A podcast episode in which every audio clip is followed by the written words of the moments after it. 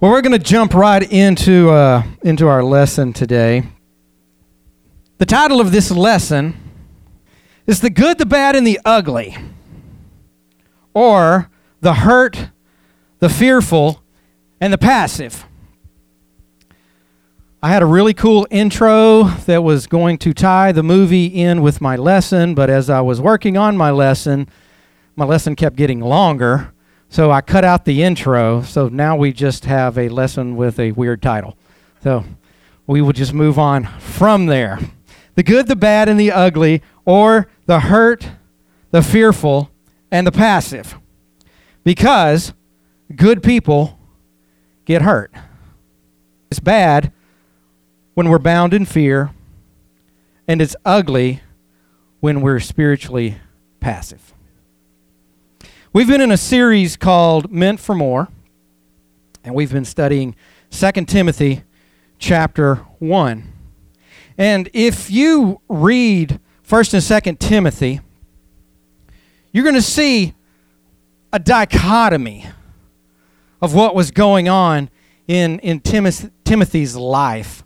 1 Timothy, it's all about teaching a, a young pastor, a young minister, how to do church work, how to identify leaders. And it's very encouraging, it's very upbeat, but when you get to 2 Timothy, you realize the mood has changed just a little bit.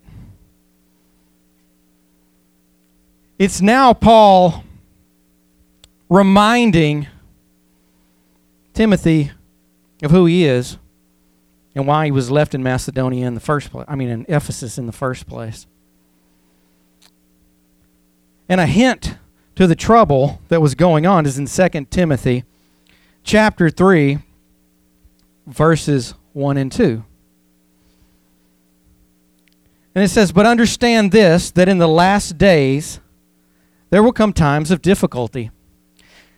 Now, understand this, that when Paul was saying in the last days, he was not talking about 2,000 years later. He was talking about in the days that they were living in right then and right there because they believed they were in the last days. So he's saying, hey, in these days that we live, there will be difficulty. How many of you know it hadn't changed?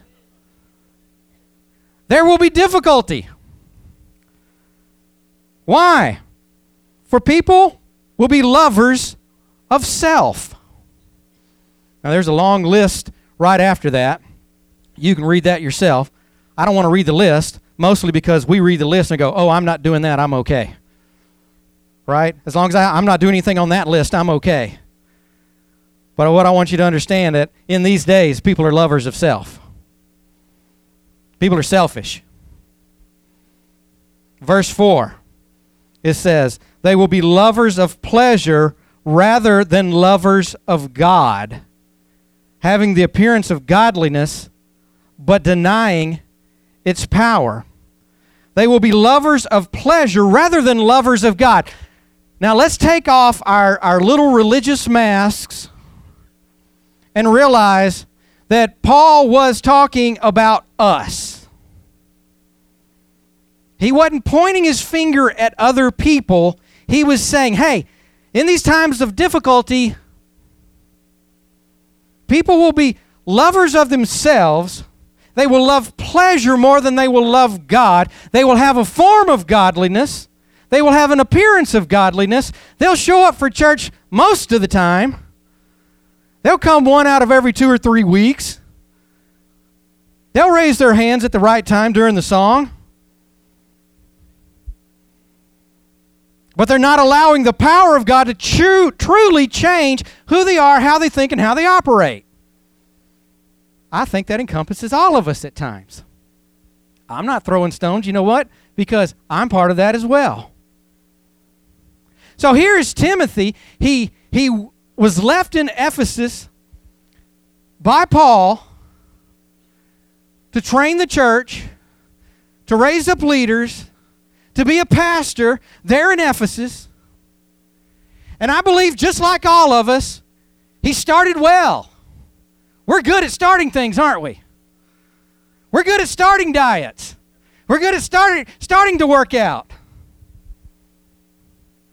But then day two comes. Right? Well, I worked out once, and all I got was sore, and I didn't lose 30 pounds immediately. Must not be working. Right? Here's Timothy. First Timothy was written somewhere around 62 AD. And Second Timothy was written anywhere from one to five years later. So sometime after Paul had had left Timothy and written him this letter about, hey, here's the things that you need to be doing to be a good pastor, to raise up leaders in the church, to make sure things are going well. He's having to write him another letter and going, hey, you need to remember why you're there. You need to remember who you are and why we left you there. But we see that things weren't going the way that Timothy wanted them to go. And Paul had to tell him, hey, in these days, there's going to be people that would rather minister to themselves than minister to God. There's going to be people that are more concerned about their own pleasure than about what's going on in the church. They're going to be more concerned about what makes me feel good than that there are people that need to be saved, healed, and set free. So things haven't changed, have they? See, the only one that laughs is the other pastor. I'm not leaving you out, Corey. Why? Because that can discourage us too. So here's Timothy. He's had this this part this this discouragement. And Paul begins to address some of these things in chapter 1. 2 Timothy chapter 1. And here we start with good people get hurt. You know, good people get hurt doing kingdom work. Good people get hurt sometimes doing exactly what God has called them to do. In 2 Timothy chapter 1 verse 5 Paul says, "I'm reminded of your sincere faith." And in the very next verse, he says, "For this reason." For what reason? For the reason that Timothy had a sincere faith. Timothy truly wanted to do the work of the Lord. Timothy truly wanted to be who God had called him to be. And Paul was saying, Hey, I've seen your sincere faith. And because of that reason, let me remind you to fan into a flame the gift of God which is in you. The New American Standard says, kindle afresh. Kindle afresh the gift that is in you. Now, it is very obvious if he's having to kindle afresh, or if he's having to fan something back into a flame, something has started to die out. You following me? So Paul was reminding Timothy of who he was. He was stirring up the calling of God in his life, and he was reminding him of the dreams that God had put in his heart. And once again, we're good at starting things. We're all excited about something new. We're all excited about this opportunity that God has given us to do something. This is all of us. We're going to learn from Timothy. Anybody that has ever been on a mission trip knows you get all stirred up while you're on the mission trip. But then you come home.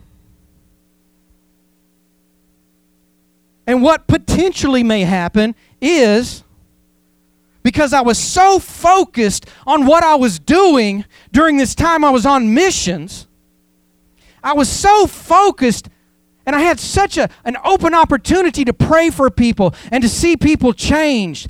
Man, I really got stirred up. Why? Because it was connecting with who you are in God. But then we come back.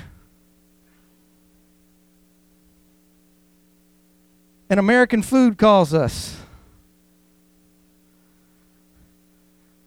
There's nothing that will draw you closer to God than third world, third world food at times.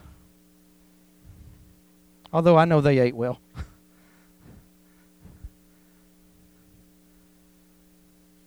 you get back in your pattern, you get back in your routine. And the passion that was way up here, it just begins to subside. And here's Timothy. He was so excited about starting this work. He had such an opportunity to start this work, but things weren't going the way that he expected them to go.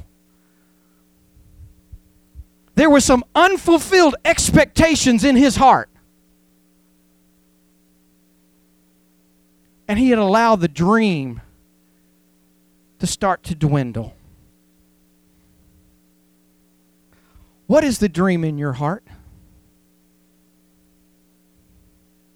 If you're sitting in this room this morning and you have a relationship with Jesus Christ, you have giftings, you have callings, and there's a dream that God has put in your heart to do something for the kingdom. What is the dream in your heart? Maybe there was a time when it, when it burned more brightly. Maybe there was a time when, when you were more excited about it, but because of unfulfilled expectations, that dream has just not burned as brightly as it used to. So this morning, we're going to give you the same advice that Paul was giving Timothy. Stir it up again. Fan, fan the flames. A kindle afresh the gift, the calling, the dream of God that He put inside of you. Because it's not about those of us that stand up here. The real work of the kingdom gets done when we walk out of here.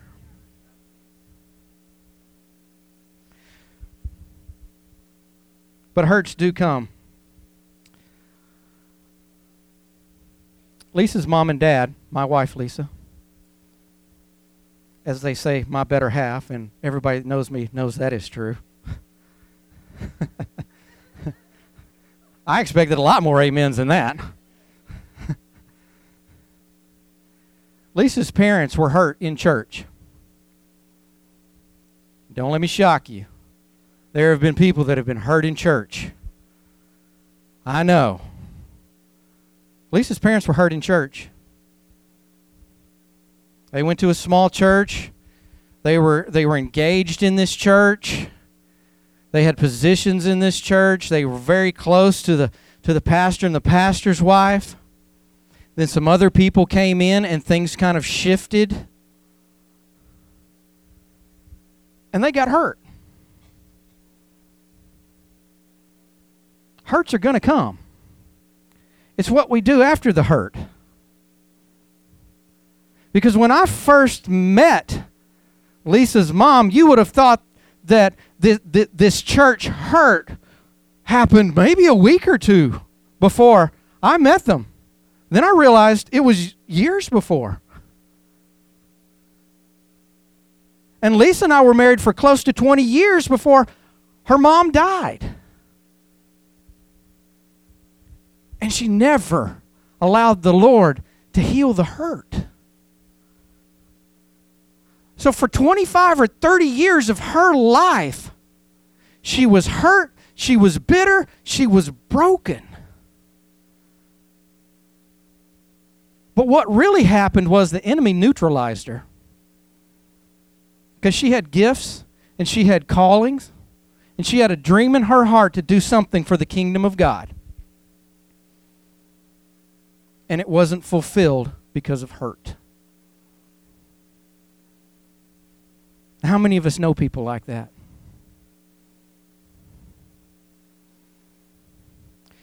So we can either hold on to hurt and continue to sour in our soul, or allow the Lord to use it. Yes, use the hurt. To free us, to teach us, to strengthen us. Here's a scripture that doesn't get used a whole lot. It's Hebrews 5, verse 8. Out of the New Living Translation says it this way Even though Jesus was God's Son, he learned obedience from the things that he suffered. Jesus suffered more than just on the cross. Yeah, we know he died on the cross for us. But it says Jesus learned obedience. Through the things that tried to come against him, Jesus learned obedience. By being obedient to the Father, he saw the kingdom of God advance. So if Jesus learned obedience through the things that he walked through, and we've been called to be like Jesus, it might seem possible that we could learn some things through the things that we suffer as well, right?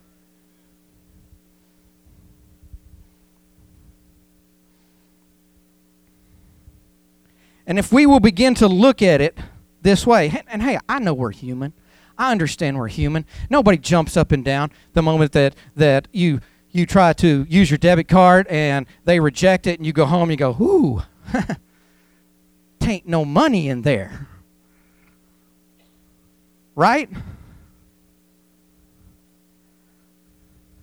But when we come and there are tests and there are trials and there are temptations, we have an opportunity to do one of two things react in fear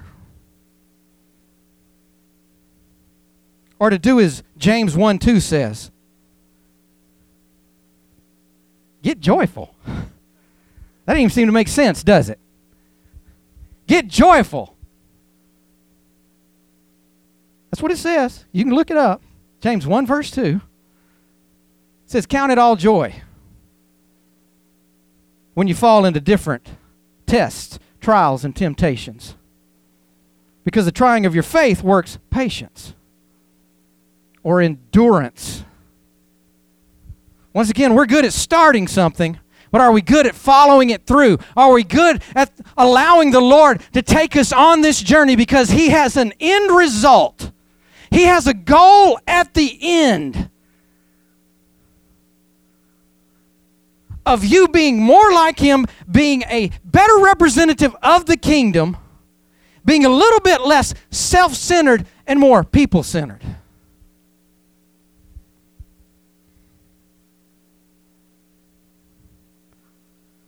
But that kind of training usually comes with a little. I mean, we would all love to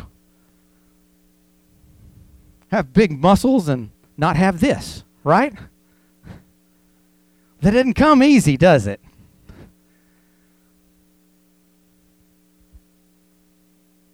We would all like to have, I would love to. We went to Costa Rica five years ago. I took a team to Costa Rica. And you know what I said when I was coming back? I'm going to learn Spanish because I'm going to go back and I'm going to be able to speak Spanish in Costa Rica. Five years later, how much more Spanish do you think I can speak than I could speak five years ago? I can still say taco, burrito, enchilada. I can order good at a Mexican restaurant. But I don't speak any more Spanish. Why? Because that would have taken work. yeah. It would have taken some endurance. It would have taken pushing through some things. But I would have learned. So when you come up against a test, a trial, a temptation, when something is going on, don't push back. Don't run away in fear. Our heart needs to be okay, God, I may not like this situation, but what can I learn from it? How can I grow? How can I be closer to you? And guess what? You have that heart, the enemy can't touch you. He's throwing these things at you because He knows how you will react.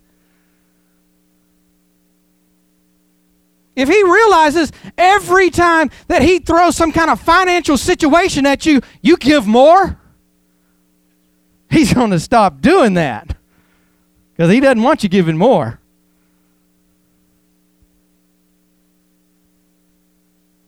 Y'all tracking along with me here?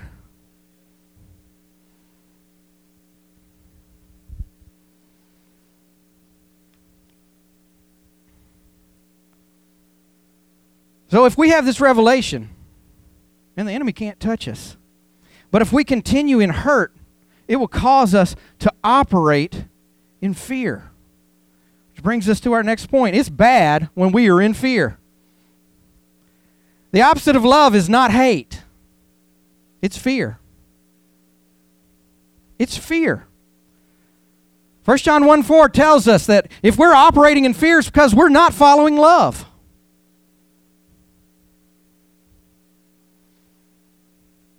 And Paul tells Timothy the same thing in 2 Timothy 1 7. He told him that God has not given us fear, but He's given us the power of love.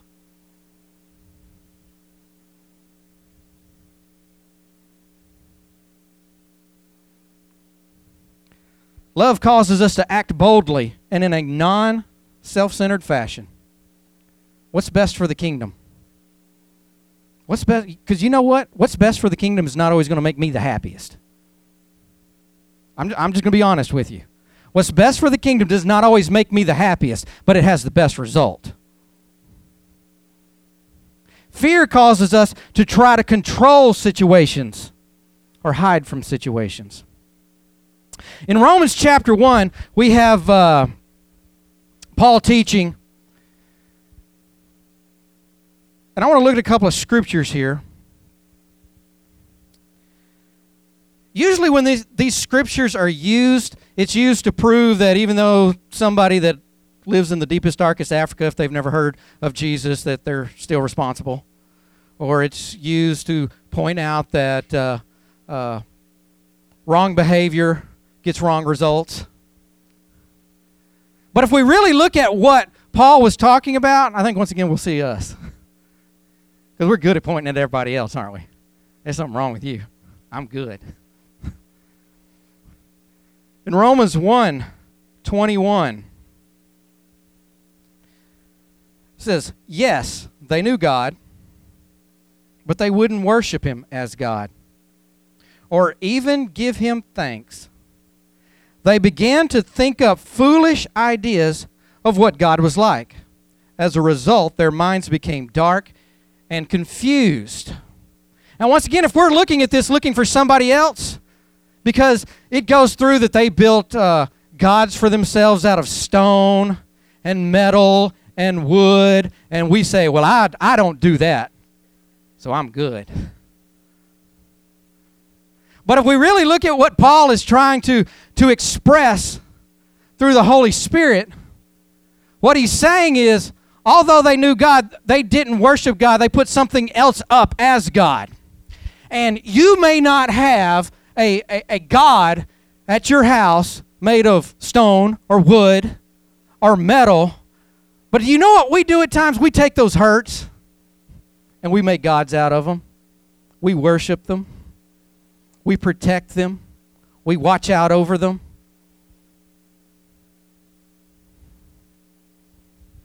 And the way that we worship is fear.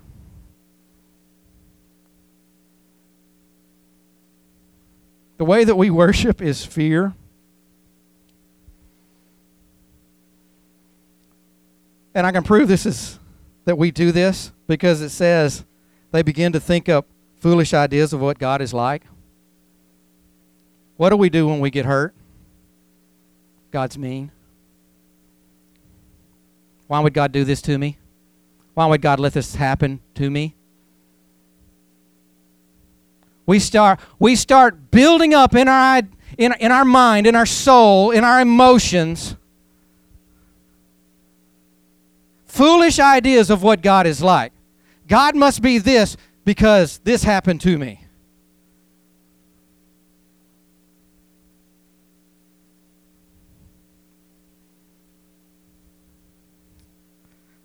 We think we're making wise choices because it says that as a result, their minds became dark and confused. You ever felt confused? You ever felt like there was just a cloud hanging around you? I have. And why is that? Because I was doing the exact same thing that they were doing. I was not giving God thanks. I was not worshiping Him for who He was. I was not saying that the power of God is stronger than what I'm going through. And I began to make up foolish ideas of what God was like based on my experience, based on my hurt, not based on the Word of God, which does not change. Because if we're going to worship a God like that, guess what? God's the best when everything's going good. Man, I love Him today. Hallelujah. Right? And then I'm not so happy with Him when things aren't going right. We think we're making wise choices, but we're really making choices that, that are coming out of the hurt and out of the fear. And it's an attempt to protect ourselves. But it's really foolishness because it denies God's power of love. Now in Romans 1:22, the very next verse says claiming to be wise. Have we ever made decisions? Have we ever done anything based out of hurt? What's best for me? Track along with me. Claiming to be wise instead became utter fools. Sometimes we think we're making decisions based on what's best for me, or there is a hurt, or I'm going to do something out of fear.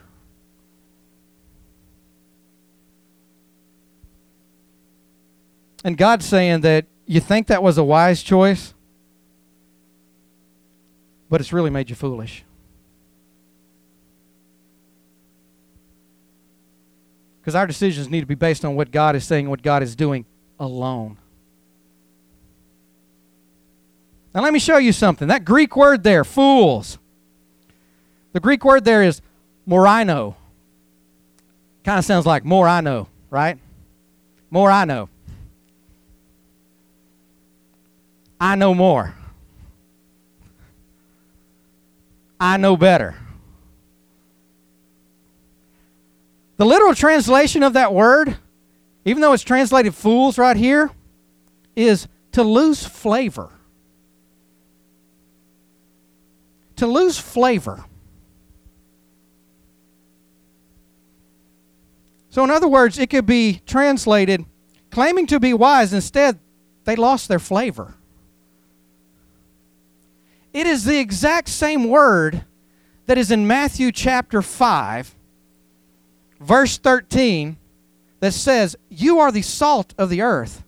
But what good is salt if it has lost its flavor? Or, what good is salt if it has become foolish? If it's not doing what it was created to do? When we get when, when we glorify the hurts, and I know we wouldn't say we glorify the hurts, but we do. Because every time somebody asks you how you doing, oh, let me tell you what's going on in my life. We glorify hurts.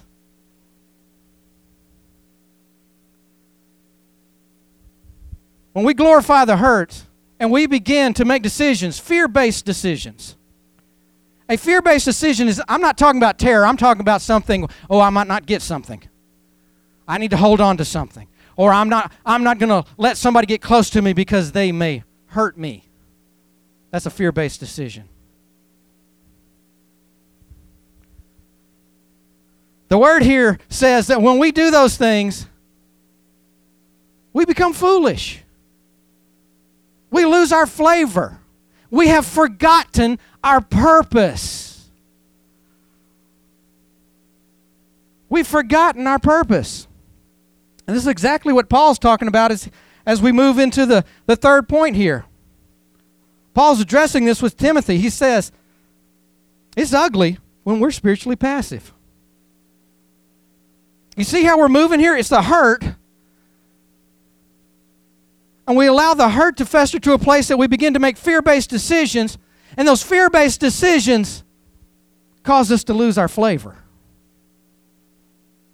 cause us to become foolish, cause us to not be who God created us to be. In 2 Timothy 1 8, Paul tells Timothy, So never be ashamed to tell others about our Lord. And don't be ashamed of me either, even though I'm in prison for him. With the strength God gives you, be ready to suffer with me for the sake of the good news. Look and see what's going on here. Because of unfulfilled expectations, Timothy had forgotten who he was. He had become foolish. And it had caused him to pull back. And Paul's even having to tell him, hey, stop being ashamed of the gospel. Stop being ashamed of who you are. Stop being ashamed of proclaiming who Jesus is.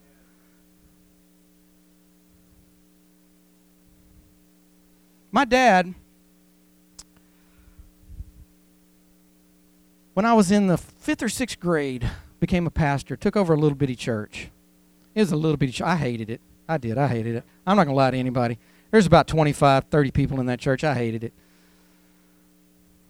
But he took over this church. And he, he, he, he put his heart and soul into it. And we were in a rented building. Two, three, four, I don't, I don't even remember now. A few years later, they sold the building out from under us.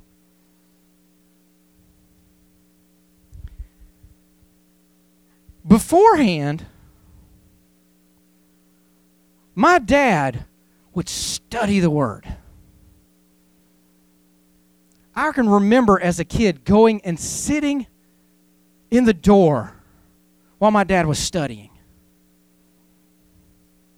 And I just watched him. He's just pouring over his Bible, writing out his, his message notes.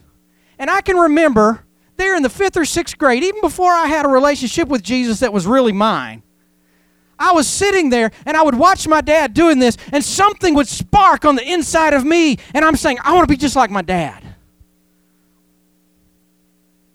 I want to be a man of God. I want to preach. And he went from that when they sold the church out from under him. It was a very poor church, too my family pretty much paid all the, the, rent, the electricity, and, and all that. We, we couldn't find some someplace else that my parents could afford to carry. So the church just fell apart. And I saw my dad go from this, this, man who did nothing. I don't remember him doing anything. He would come home from work and he'd go straight to his study. All he did was get in the Word. He went from that to a man who would sit up to all hours of the night just watching television. Never did anything else. A few years after this had happened, he was offered another church. They actually came looking for him, offered him a church, and he, he, he took it at first. But about a week later, he called him back and said, No, I'm not going to do it. And I knew in my heart that was, that was when um, I was in Bible college at that time, and I knew in my heart that that was a fear based decision and that he had pulled back and he'd lost his flavor. And my dad died never having gotten back into the ministry.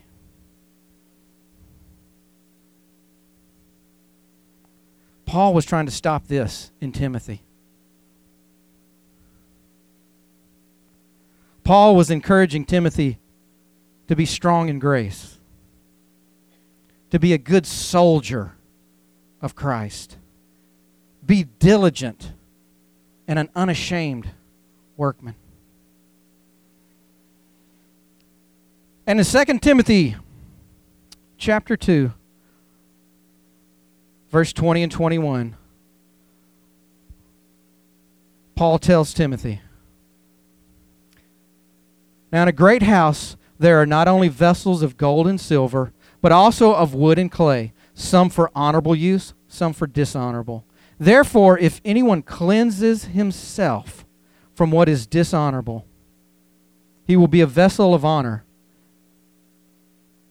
set apart, holy, useful to the master of the house, ready for every good work. Notice that it says, if anyone cleanses himself, we play a part in this. We play a part in this. Because I'm telling you, good people are going to get hurt. You're going to get hurt trying to do what God has called you to do. I'm not trying to paint a bad picture of, of the kingdom of God because this is the greatest privilege that we have serving Jesus. But guess what? At times, people are going to reject you. Good people are going to get hurt. It's what we do after that when the enemy offers you that opportunity to be hurt.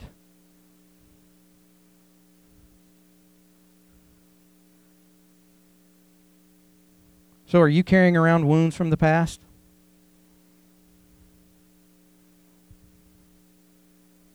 Because I doubt anybody in here that's spent any time in church in life has not had something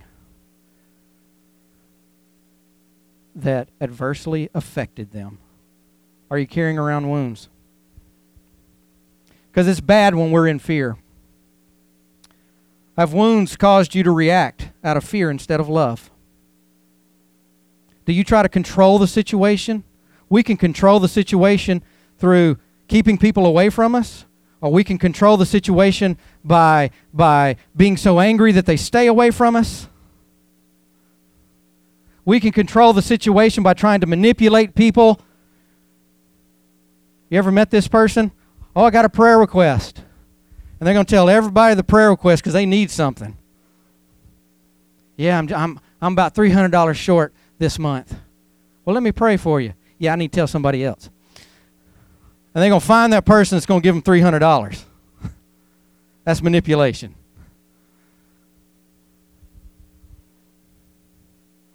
And it's ugly when we become spiritually passive. Have you lost your flavor?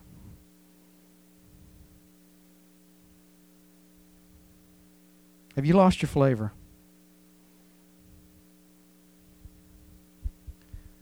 The good news is we can kindle afresh. Good news is the gifts and callings of God are without repentance. God doesn't change his mind. We just need to stir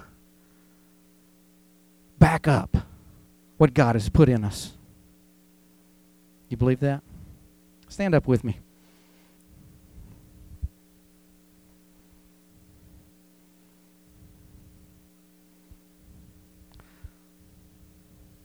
So this morning we can choose